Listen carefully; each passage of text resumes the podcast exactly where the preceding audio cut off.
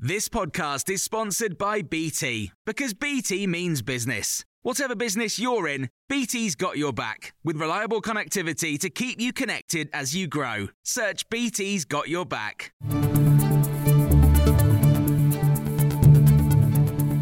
This is your Times morning briefing for Wednesday, the 14th of February. Steve Wright, the DJ who presented programs for BBC Radio 1 and Radio 2 for more than four decades, has died aged 69. He joined the BBC in the 1970s, and his show, Steve Wright in the Afternoon, became a cornerstone of the Radio 1 schedule in the 1980s. He also presented top of the top of the top of the lineup of the Radio 1 Roadshow summer tours of seaside resorts.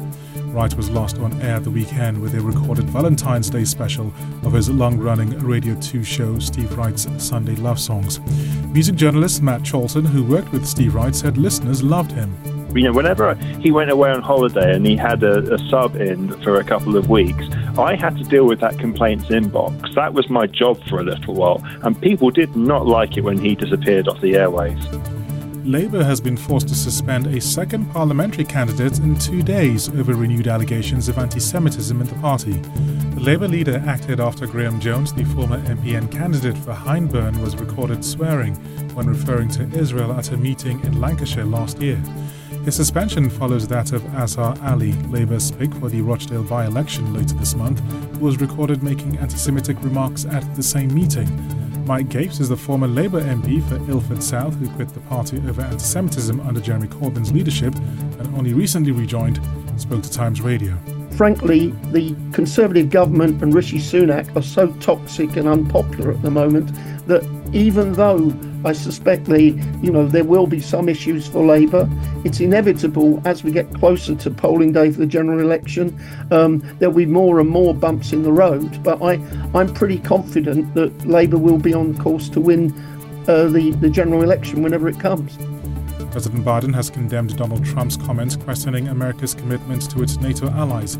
He made the remarks as he urged the House of Representatives to pass a bill freeing up military aid to Ukraine for its war with Russia.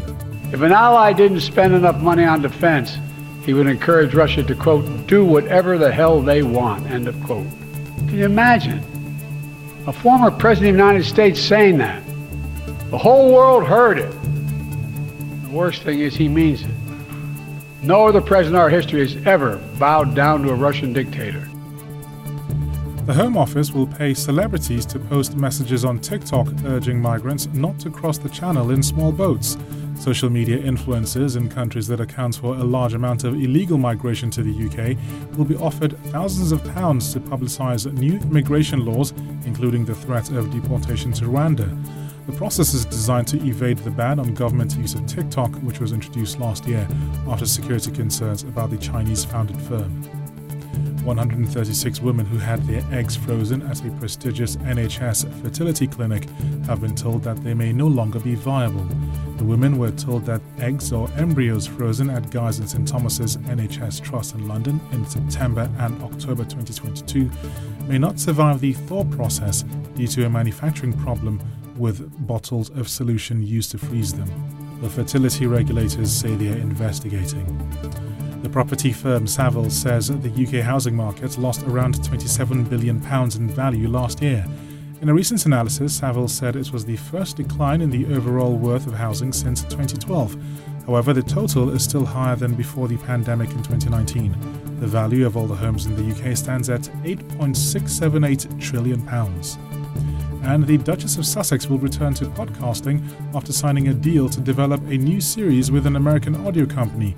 It's been announced that Meghan will be working with Lemonada Media, a female founded company that releases podcasts from performers including Julia Louis Dreyfus and Sarah Silverman. A previous podcast series, Archetypes, was originally released on Spotify, but the deal was ended prematurely. And that's your Times News briefing on the morning of the 14th of February.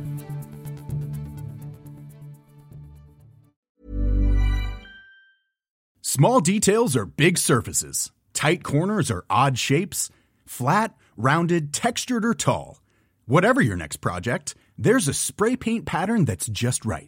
Because Rust-Oleum Custom Spray 5 in 1 gives you control with five different spray patterns.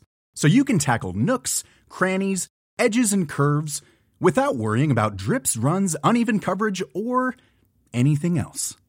Custom Spray 5 and 1. Only from Rust